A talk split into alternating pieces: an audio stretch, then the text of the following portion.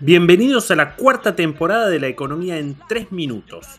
Soy Andrés Borenstein. Presenta Cushman ⁇ Wakefield, especialistas en inversiones inmobiliarias corporativas. Si hubiera un Nobel al parche, no habría dudas de que el premio viene a la Argentina. El Ministerio de Economía no parece tener rival en esta materia. Como si 18 tipos de cambio no fueran suficientes, ahora van a meter dos más. Resulta que se viene una nueva versión del dólar agro y por otro lado viene un impuesto nuevo a algunas importaciones, lo que determina nuevos tipos de cambio a medida. La tardanza de estos anuncios que se vienen rumoreando desde hace días tienen que ver con darle tiempo a las negociaciones particulares. Este equipo tiene el poder de decidir quién recibe el beneficio de exportar más caro y quién se salva del nuevo impuesto.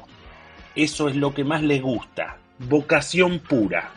Esto es lo que se llama devaluar sin devaluar.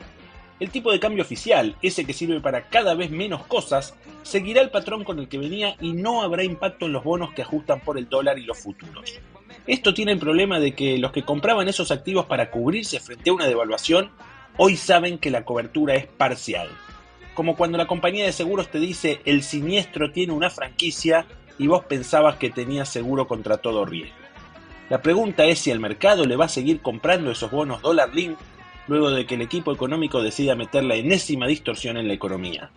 Los puede ayudar el hecho de que será el próximo gobierno quien los pague. Esta medida solo va a traer algunos pocos dólares y algunos pocos pesos, pero ni remotamente las cantidades que necesita la economía para estabilizarse. Frente a estos parches, al menos el FMI desembolsaría algo de plata. Ya parece estar el Staff Level Agreement, que es el paso previo a tener un OK formal. Los muchachos en Washington tienen la disyuntiva entre seguir financiando el populismo y ser acusados por la caída del gobierno. Es claro que las medidas también son inflacionarias porque encarecer importaciones tiene costos y si metes el maíz en el dólar agro, de mínima encareces el pollo y la leche. No es que la inflación se saldrá de control, pero en agosto algún punto adicional hay que contabilizar. A esto se le sumó cierto despegue del blue que tiene cada vez más impacto en los precios. Por suerte para Masita, julio viene relativamente tranquilo. Nunca como en junio, pero podría parecerse al 7%. Los datos de comercio exterior de junio mostraron un déficit récord en términos nominales con un rojo de más de 1.700 millones de dólares. Claramente la sequía fue un factor, pero no fue el único.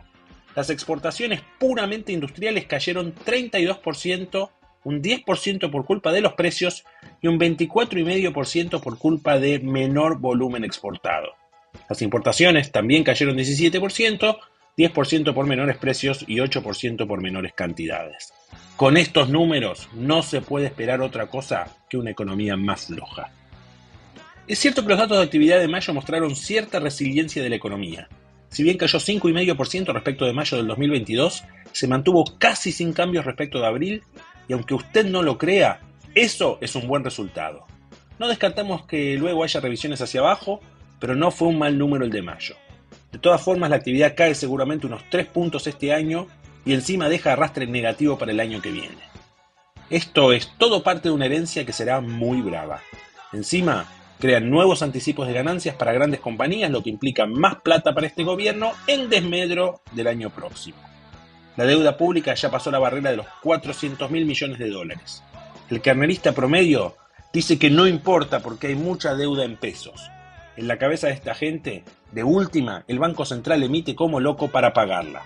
Importa poco lo que diga la carta orgánica y además seguro no genera inflación porque la razón detrás de la inflación en el mundo acá es que los empresarios son malos. Algunos lo son de verdad, pero eso no los hace culpables de la inflación, que en realidad, como todos sabemos, es un factor macroeconómico.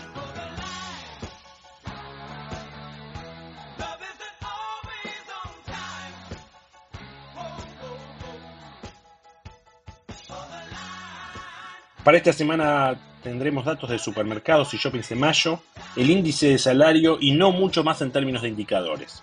Lo que sí veremos son las repercusiones de los anuncios económicos y seguiremos la enésima temporada de la serie del FMI y todo lo que pasa en el mundo político a 20 días de las primarias. Hasta la semana que viene.